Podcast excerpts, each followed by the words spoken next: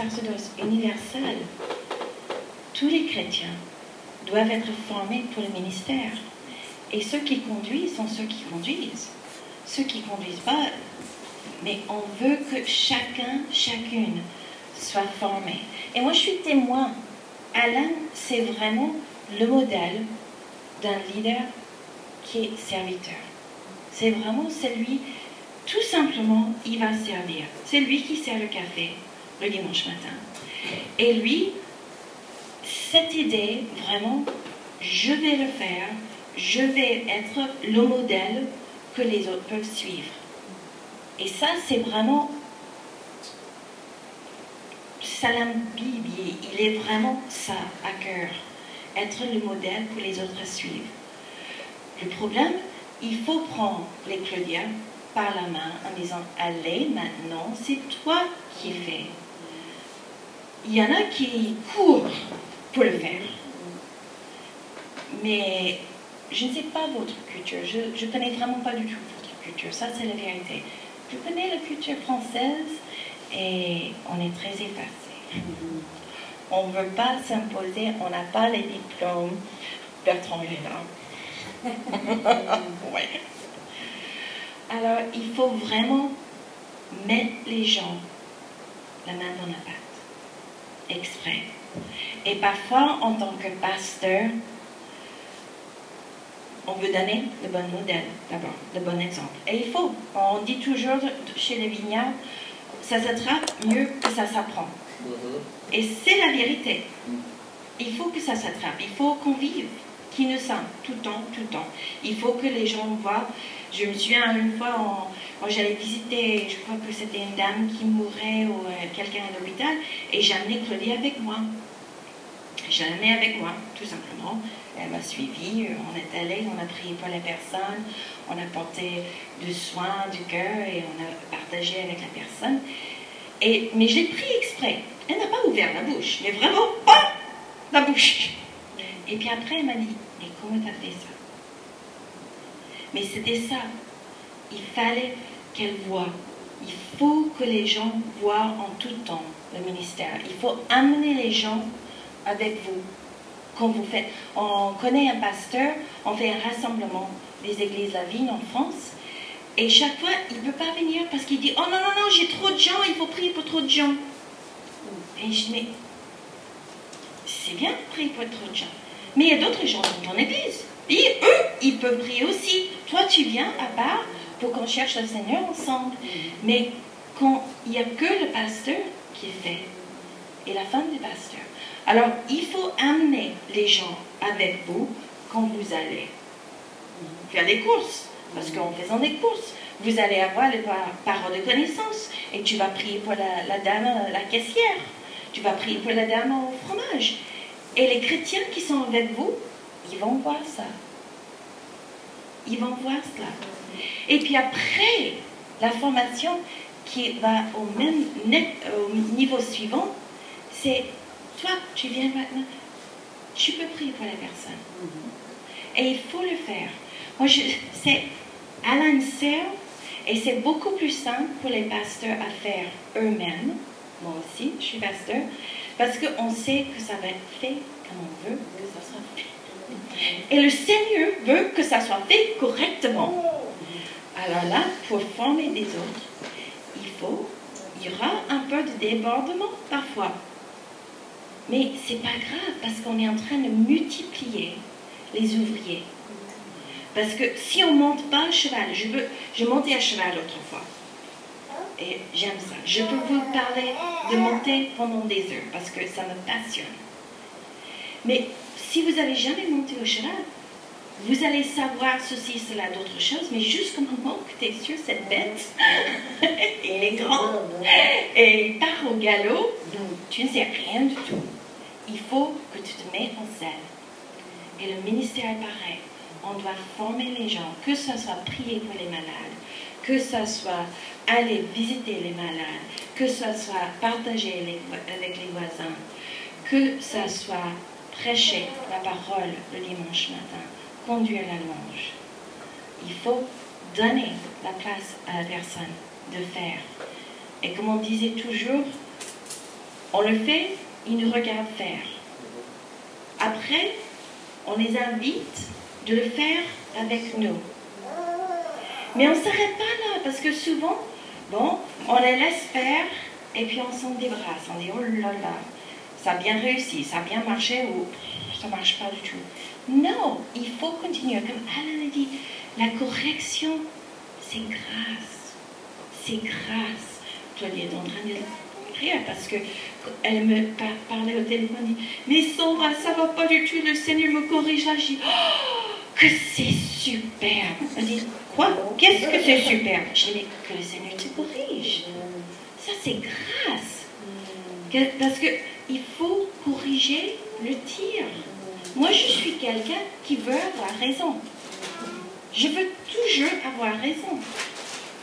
Parce que je veux avoir raison, je veux qu'on me corrige. Parce que je ne veux pas faire semblant que j'ai raison. Je veux avoir raison. Alors, si j'ai tort, on me corrige. La parole nous dit, l'homme sage prend la correction et c'est de l'or. C'est l'idiot qui refuse la correction.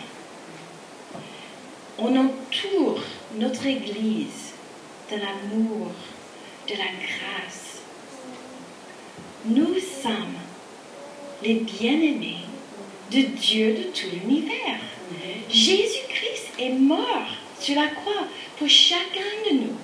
Nous avons chacun, nous les pasteurs, mais les chrétiens aussi, une valeur infinie.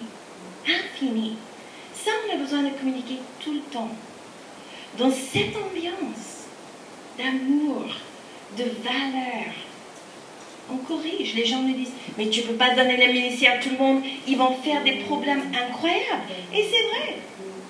Et on les corrige. On dit, oh non, c'est pas comme ça. C'est comme ça. Allez, encore, encore. Et ça, c'est extraordinaire. Alors, être simplement le modèle, ça ne marche pas. Je vais te donner deux exemples. Claudia vient m'en donner une. Quand elle s'est convertie, elle me voyait en train de louer le Seigneur.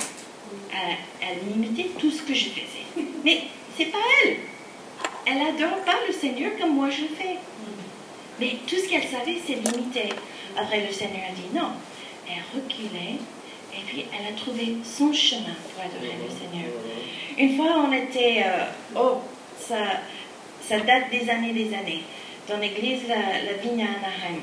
Il y avait un moment où vraiment le Saint-Esprit agissait puissamment. Il y avait des miracles, tout le temps. Les aveugles qui retrouvaient leur vue, tout plein de choses. Le Saint-Esprit, il bougeait beaucoup à ce moment-là. Et un de nos amis était en train de prier pour les gens. Et moi, comme j'aime bien faire, je recule un peu pour voir ce qui se passait. Bon, il y avait une personne, je ne me souviens pas, c'était assez grave. Et notre amie était en train de prier, elle avait la main posée sur la personne. Il y avait un groupe de personnes tout autour qui priaient. Et puis quelques-uns qui regardaient notre amie. Et cet ami, il priait. Et derrière, il faisait comme ça. Parce qu'on avait prié pendant à peu près 2 heures déjà. Pour les gens, tu vois les mains, tu poses les mains, ça commence à... Alors, il faisait comme ça. Et je regardais, il y avait un gars qui regardait. Et Blaine, il avait sa main comme ça. Alors l'autre, mais vraiment, il faisait exactement pareil. Et vous voyez... Blaine qui faisait comme ça, alors lui il a posé sa main comme ça et il commence à faire ça comme je vais faire exactement comme lui et ça va marcher. Mais c'est bien, c'est normal, c'est pas mauvais, ça nous fait rire parce que les enfants, nous sommes des enfants qui sont en train d'apprendre et c'est ça ce que les enfants font. On imite exactement et puis après on dit non, c'est pas ça vraiment qui fait venir le Saint-Esprit et la guérison. Ça, c'était seulement parce que maman commençait à parler grand. Et on discute, on dit, ce qui marche, c'est d'inviter la présence du Seigneur. Et puis, on attend. Et les personnes qui sont en train d'apprendre, en dialogue. Qu'est-ce que tu as vu? On a prié. Qu'est-ce que tu as vu? Au début, les gens qui commencent parfois, ils n'ont rien vu. Je sais pas, tu as commencé à prier, et puis après la personne était guérie, et tout le monde pleurait. C'est ça ce que moi j'ai vu. Bon, d'accord, c'est bien, c'est bien. Mais puis après, il commence à dire, mais toi tu as commencé à prier, et tu as arrêté. Pourquoi tu as arrêté? Ah, j'ai arrêté parce que je pensais que le Saint-Esprit me disait quelque chose. Et j'écoutais. Ah oui, et puis après, tu demandais à la personne, ta soeur, elle t'a jamais fait du mal, tu avais un problème avec ta soeur. Et puis, il y avait vraiment ça, j'ai dit, ouais, c'est ça. Et on commence à parler. Mais moi aussi, j'avais le mot sœur, mais je ne savais pas ce que c'était. Je dis, mais voilà, c'était parce que la racine du problème, c'était sa sœur. Moi aussi, j'entends la parole du Seigneur. La parole me parle aussi. Le Seigneur te parle aussi. Et la fois prochaine, avant que moi, j'ai la parole, cette personne, je dis, le Seigneur te dit quelque chose. Et puis, on commence à prier. Parfois, on fait des problèmes. Oh, je demande au nom de Jésus-Christ que tu délies cette personne maintenant, parce que... Et on commence à dénigrer la personne, vraiment faire du mal. Et là, doucement, mais fermement, s'il y a vraiment, comme tu parlais, de la dignité de la personne, on prend la personne en formation, calme, du calme. Parce qu'on veut protéger les personnes pour qui on prie. Il faut se rappeler encore et encore et encore. Il s'agit d'eux, pas de nous. On est en train d'apporter la guérison. C'est pas nous à montrer, oh, que nous sommes des ministères superbes. On est en train d'apporter le ministère. Alors, s'il faut correction sur le tas pour protéger quelqu'un, avec douceur et avec fermeté, allez, on va à côté. Et puis la prochaine fois, tu dis, allez, toi, tu vas prier pour cette personne là-bas.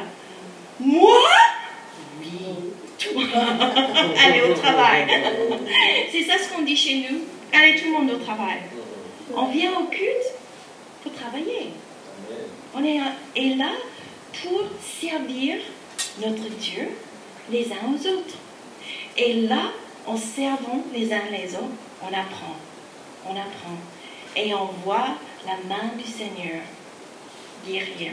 Quand tu vois, un exemple tout simple, quand quelqu'un voit au sein de l'Église, on vient d'avoir un moment de louange extraordinaire, il y a les paroles de connaissance qui sont données, des gens sont guéris, tu as prié pour quelqu'un, et le Seigneur a guéri.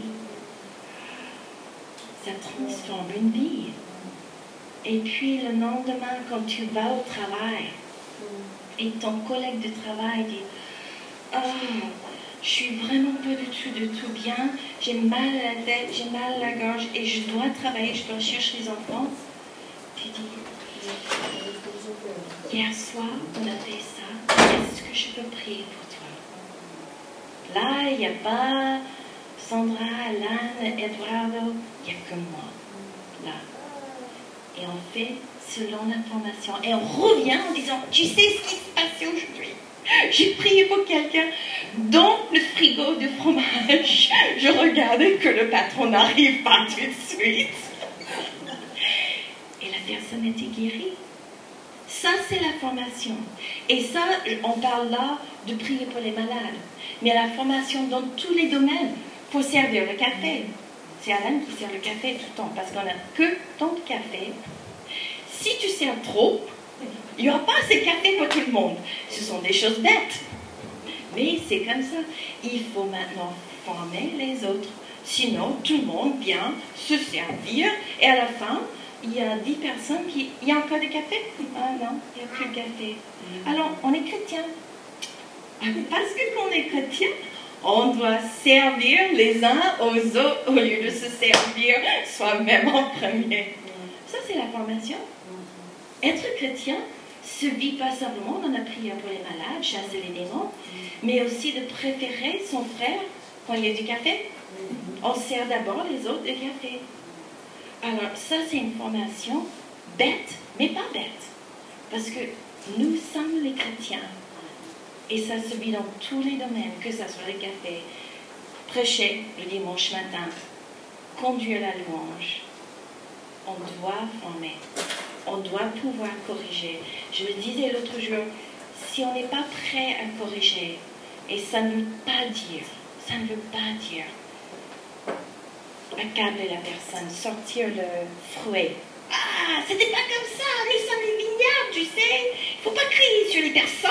C'est pas comme ça on fait dans le vignoble. Ça, c'est pas corriger. Mais on doit être prêt à corriger le tir. Si on n'est pas prêt à corriger le tir, on ne peut pas laisser les gens faire le ministère. Si on ne laisse pas les gens faire le ministère, nous n'avons pas un sacerdoce universel. Et si nous n'avons pas un sacerdoce universel, nous ne croyons pas à la parole de Dieu. Parce que c'est ça l'Église de Jésus-Christ, où tout le monde travaille. Tout le monde a le ministère à fonctionner. Alors la formation, c'est de se reculer, pousser les autres devant et puis dialoguer après. Pousser encore, laisser les gens faire et continue le dialogue. On n'abandonne pas et puis après, on a un problème devant nous.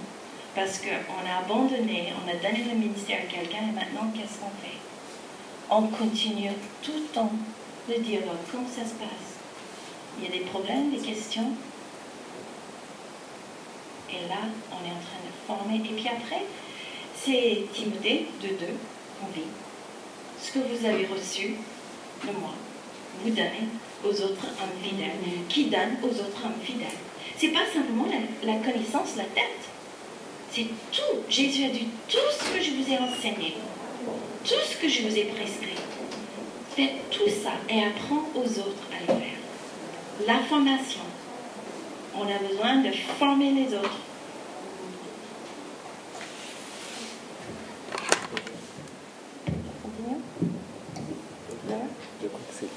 Je crois que c'est l'heure. Hein.